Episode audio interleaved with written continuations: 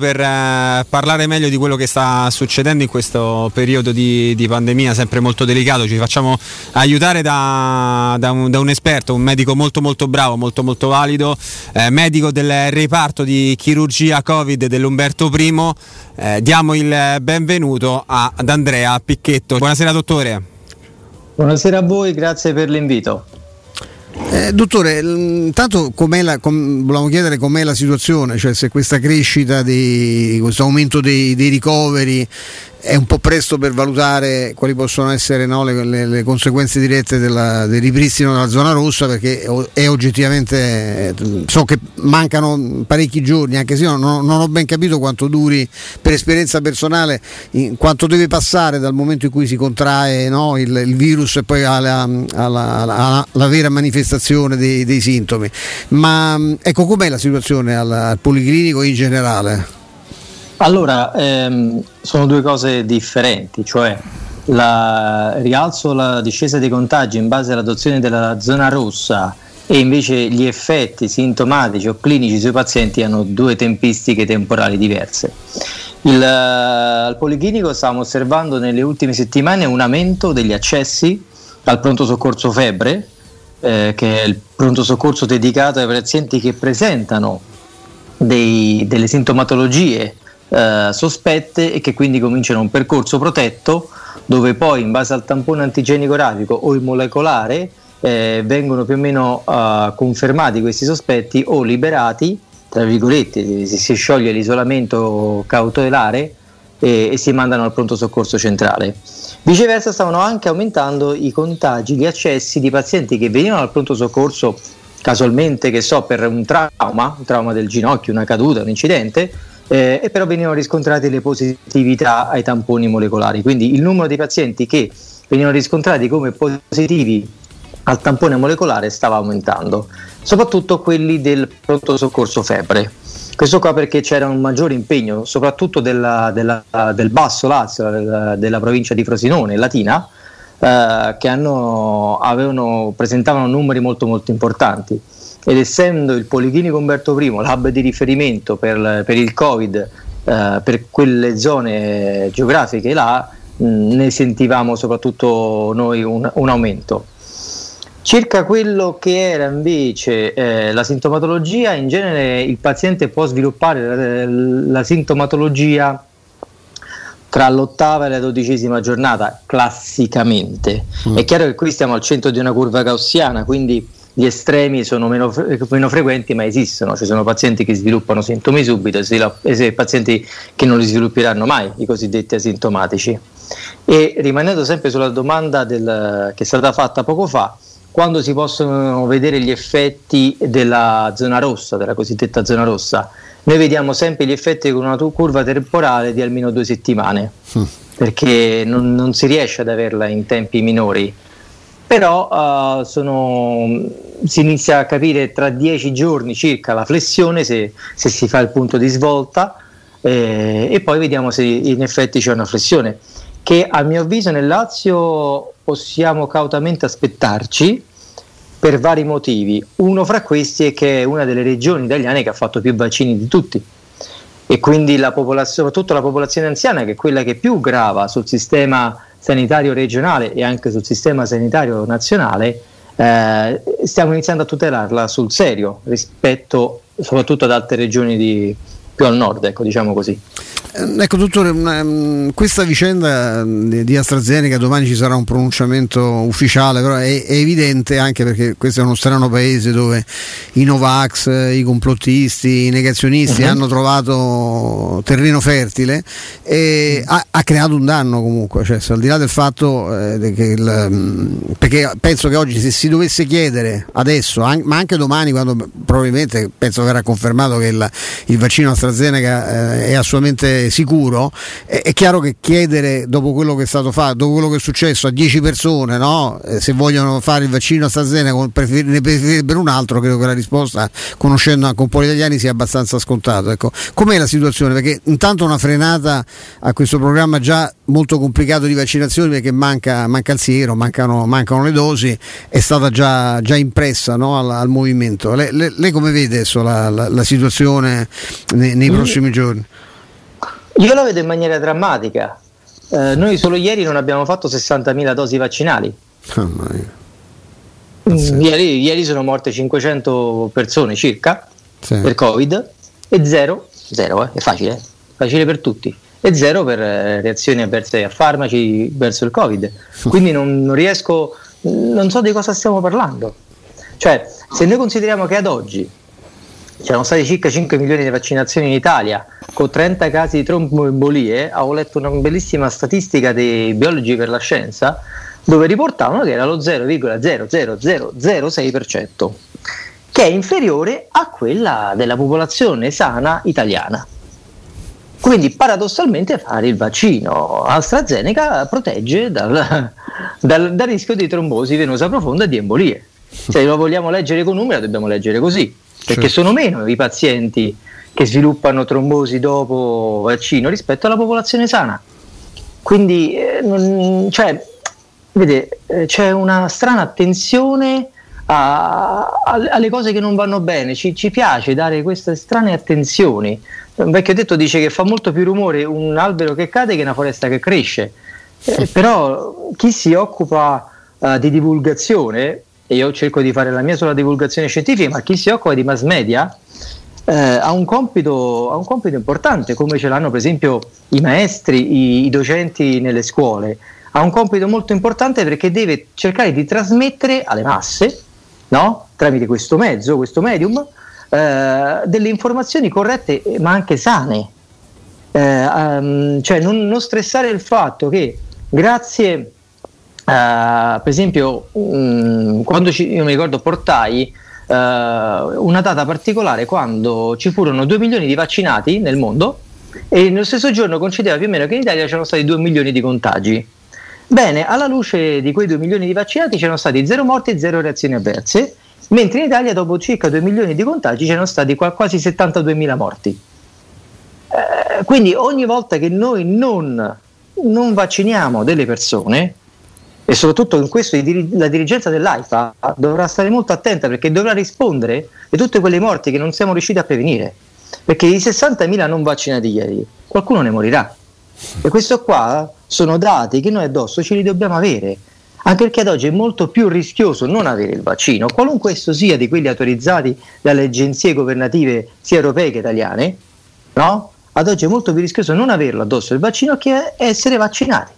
Beh, è facile, eh, so, so, so, i numeri sono, sono, sinceri, a volte un po' perfidi, ma sono quelli, non, non, guardano in faccia schieramenti politici e su questo l'AIFA devo dire che ultimamente ha, ha accettato fin troppo uh, le pressioni esterne. Mm. L'AIFA è, è, un organismo sovranazionale, è un organismo nazionale, governativo, sì, ma è un organismo, uh, come posso dire, scientifico le regole scientifiche so, sono veramente sovranazionali, sono le stesse dell'EMA, cioè noi abbiamo delle regole semplici, scritte, pubbliche, per le quali tu puoi eh, o meno far entrare nel commercio italiano un farmaco. Se rispetti quelle regole superano determinati criteri, può entrare in commercio. Come è entrato lo Pfizer BioNTech, per esempio, è entrato l'AstraZeneca, come abbiamo al, al paracetamolo, l'aspirina. Vi ricordo che nel 2017 fu, è uscita una bellissima pubblicazione da Oxford, dall'Oxford University, eh, che diceva che ogni anno negli UK ci stavano circa 3.000 morti da aspirina. Ragazzi, no, guarda, il dottore è, è, stato, è, stato, chiarissimo anche con numeri crudi e che devono far aprire gli occhi, evidentemente non a noi, noi presenti in studio e lei, questo mi sembra evidente. Poi nell'ascoltarla mi passi la battuta, mi fa pensare che quello 0,006%, non la percentuale a cui ha fatto riferimento, se uno ha paura di farsi AstraZeneca probabilmente non ha mai letto un bugiardino della tachipirina, dell'aspirina, dove ci sono degli effetti collaterali che non si verificano mai ma che sono gravissimi. Sono elencati, sono elencati, e sono scritti là. Allora, se uno dovesse muoversi per timore, non prenderebbe mai una, una pillola neanche per la gola. Eh, ma se posso, non deve uscire di casa perché è più facile essere investiti da un tir. Ah, certo, eh, certo, certo, possiamo eh, aggiungere anche questo esempio. Però le chiedo, io eh, sono preoccupato anche per il futuro del vaccino AstraZeneca perché sappiamo quanto tempo ci vuole per produrlo, chissà se ci riuscirà, e sappiamo tutti quanti che solo il vaccino potrà portarci fuori da questa situazione. Non è che questa mossa incauta, unita il discorso dei mass media che ha fatto lei molto giusto avrà fatto perdere definitivamente la fiducia in AstraZeneca. Cioè adesso recuperare è difficile, noi ci occupiamo di pallone, quando c'è un preconcetto nei confronti di una situazione è complicato far fare marcia indietro alle masse, no? Allora, eh, recuperare non sarà semplice, eh, però le campagne vaccinali devono partire e non so se in Italia si possa fare, ma in, prendo Singapore, Singapore perché l'ho letta. Uh, a Singapore è molto semplice, ti danno l'appuntamento, se non ti presenti l'appuntamento non, non hai diritto dopo al vaccino, a quelli successivi. Ah, non te lo fanno più, ecco. Eh no, perché se vedete, qui noi dobbiamo cercare di capire, noi, noi stiamo a Roma, Roma è bellissima ed è la caput mundi, no? Eh, si basa su una repubblica romana, res pubblica, la cosa pubblica. Bene, la cosa pubblica comprende anche la salute collettiva e la salute collettiva, a me dispiace ricordarlo, ma è superiore alla salute individuale. Parlo della mia così almeno non tiro dentro voi. Se eh, la mia salute come singolo cittadino prevede il rischio della salute collettiva di plurimi cittadini, eh, io vado contenuto in qualche maniera e vado regolamentato. Questo è previsto anche dalla Costituzione. Ad oggi ho parlato con un caro amico costituzionalista, noi non possiamo fare l'obbligatorietà del vaccino che facciamo già per tanti altri vaccini, che è ovvio, come in tantissimi paesi occidentali dove il risulta automatico fare la vaccinazione, per un semplice motivo, perché non abbiamo abbastanza dosi non avendo abbastanza dosi tu non puoi creare sempre in base ai principi della Costituzione dei cittadini di serie A e di serie B. Mm. Avessimo avuto il vaccino in dosi tali per cui che chiunque ne avesse voluto uh, uh, ricevere, ecco, uh, ne avesse accesso, questa cosa si potrebbe fare, c'è l'obbligatorietà. Così come io sono vaccinato per l'epatite B, sono vaccinato per morbillo, rosolia, mio figlio lo è. È facile, eh, c'è un vaccino, c'è l'obbligatorietà. Non essendoci le dosi non possiamo farlo. Abbiamo l'esempio di Israele, per esempio, che è una nazione eh, lontana, ma eh, seppur sta nel Medio Oriente, ha una struttura molto più vicina ai criteri occidentali, dove loro mh, mm, l'hanno fatto, l'hanno fatto punto e basta. Hanno raggiunto più della metà della popolazione vaccinata e da loro il, vac- il coronavirus sta scomparendo, ma come è ovvio aspettarci, come è successo per il vaiolo, come è successo per la poliomielite, come è successo per tutte le grandi malattie virali per le quali sono stati sviluppati i vaccini.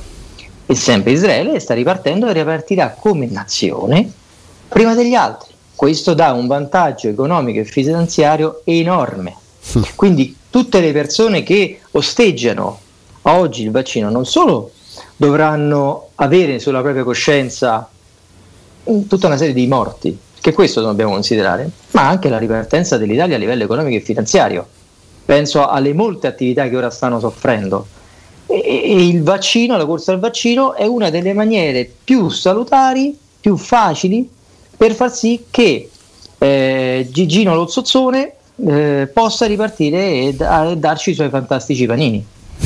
non c'è nessun dubbio perché abbiamo sperimentato sulla nostra pelle che la convivenza tra il vaccino e attività che comportano comunque eh, addensamenti di persone eh, è, è, assolutamente impossibile. Cioè, fa, bisogna scegliere quindi se, se, fermarsi per un po' per poi ripartire vaccinati oppure se continuare questa, questa apertura, questa chiusura che ovviamente non fa che danneggiare l'economia. Eh, Flavio ha delle curiosità, eh, la lascio volentieri a lui, eh, Gra- dottore. Grazie Stefano. Sì, dottore avrei un paio di curiosità da, da soddisfare, da chiedere di soddisfare. Eh, la prima è un, diciamo, un argomento sta, eh, su cui stiamo dibattendo veramente tanto ultimamente, che è quello relativo al passaporto vaccinale. Che cosa ne pensa lei?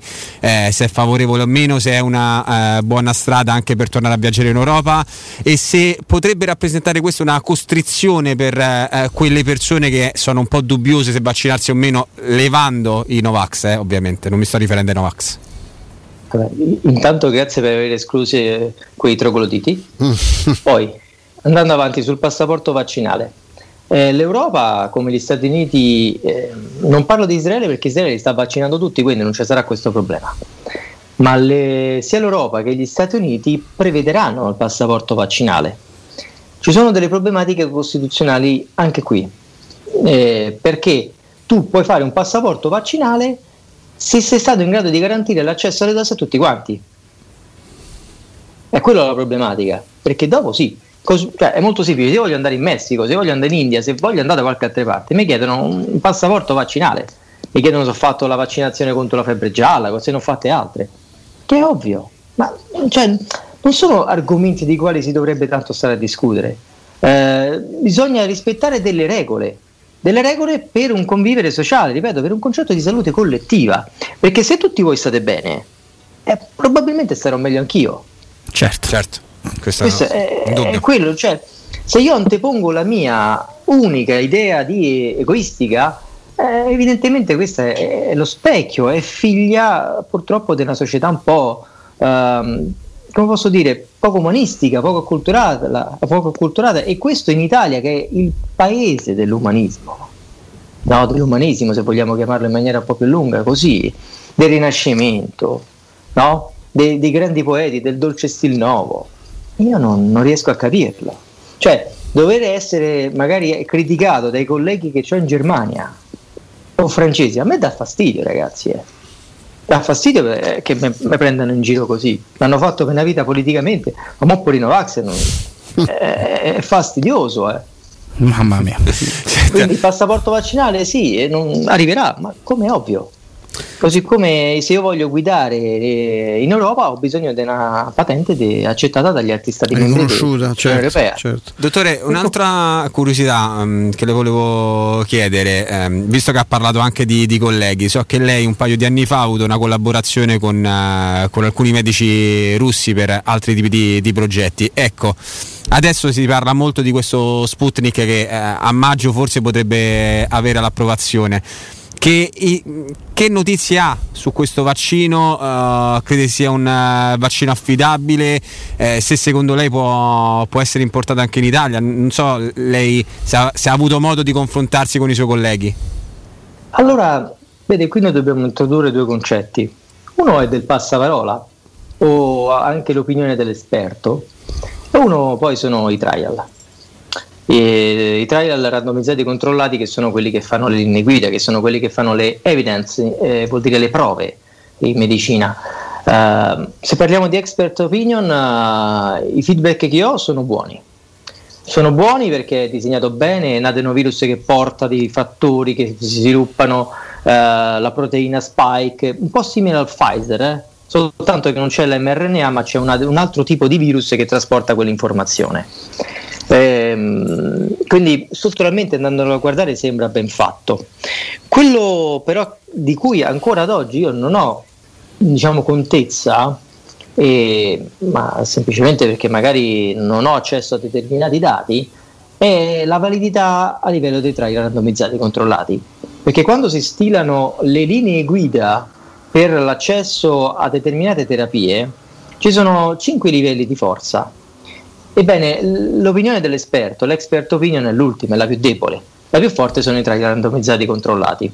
Quindi, seppur posso avere un, un sentimento eh, di bontà verso lo Sputnik, ad oggi non ho contezza della validità certa. Questa cosa hanno sicuramente accesso a maggiori dati eh, l'ente europeo che è l'EMA e avrà anche l'AIFA.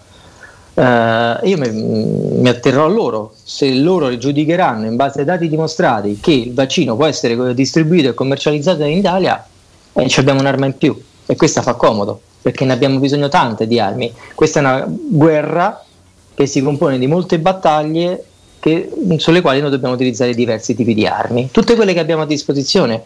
Se io so che in cantiere abbiamo d- diverse armi in costruzione, non vedo l'ora che arrivino ma fin tanto che non arrivino dobbiamo cercare di sfruttare al meglio quelle che già abbiamo. E vi ricordo che AstraZeneca è prodotto in Italia in collaborazione, ma abbiamo gli stabilimenti nel Lazio poi. Eh. Sì, sì, Quindi eh, eh, sapere di avere quei, quei lotti lì sì, eh, fermi mi piange il cuore, anche perché l'EMA si è già esposta, l'ha già detto. Non, non fermate le vaccinazioni perché il rapporto rischio-beneficio mh, mm, non, è, non è significativo non ha senso fermarsi, visto che oh, come ci fermiamo noi facciamo morti, facciamo cataste e cataste dei morti. questo un tempo abbiamo fatto, ah oggi 100 morti, un record. Bene, abbiamo fatti 500. 502. Sì. Da, da, vede, fa meno scena, fa, siamo, noi siamo un paese di sensazionalisti, ci piace, ci piace avere questo concetto della sensazione, no? del forte, e però io, io ho paura miei, delle persone vicine a me che non hanno il vaccino, per loro, perché dai, io ho avuto in quanto operatore sanitario accesso alla vaccinazione e quindi sono più tutelato degli altri. È chiaro che ad oggi io tuttora porto la mascherina, porto la mascherina per diversi motivi. Intanto uno per, per esempio, perché dobbiamo fare tutti. E quindi eh, come gli altri pure io sto 12 ore con la mascherina in faccia. Lo facevo già prima in sala operatoria, ma è cambiato poco. Ehm, l'altro è perché attualmente eh, non siamo autorizzati a non portarla. Una cosa che però uh, pure questa, come con con un, passaporto vaccinale, andrà migliorando. Ma questo cioè, lo potremo vedere mh, mm, probabilmente quest'estate, quando usciranno i lavori dove documenteranno la ridotta contagiosità dei pazienti vaccinati. Perché il messaggio statistico è abbastanza semplice. Se Uh, um, nelle popolazioni vaccinate il virus circola meno è perché probabilmente il vaccinato contagia meno. Eh certo, indubbiamente. Se in Israele il, il, virus non circola quasi più è perché i, i, i vaccinati non lo, non lo, trasmettono. Abbiamo fatto uno studio dell'Istituto Superiore di Sanità sulla popola, popolazione delle, degli operatori sanitari. Bene, i contagiati tra di noi non ce ne sono quasi più e il virus tra di noi non circola più. Eppure, e siete quelli più a contatto con i malati? Eh? Certo, eh beh, certo è, chiaro. è chiaro. A, siamo stati quasi tutti vaccinati. Uh, B, continuiamo comunque sia a saperci proteggere. Tra l'altro, lei, dottore, non, è, non l'aveva contratto il coronavirus? Io sì, sono stato uno dei primi del Lazio ad avere coronavirus. Mi hanno fregato i cinesi, mannaggia. Dottore, noi, noi, la ringraziamo davvero, davvero tanto. Magari speriamo di no, oppure di risentirci con eh, delle notizie assolutamente positive, dei dati belli, eh, che vuol dire che stiamo raggiungendo qualcosa di importante per tutti noi, come ha detto bene, è il senso di collettività. Grazie davvero. Buona serata, a buon voi, lavoro. Grazie, dottore, buon lavoro. Vaccinate, vaccinate, ci servono. Sì, sì, sì, ma noi siamo d'accordo, non si preoccupi, lo veicoliamo anche tramite radio. Grazie davvero.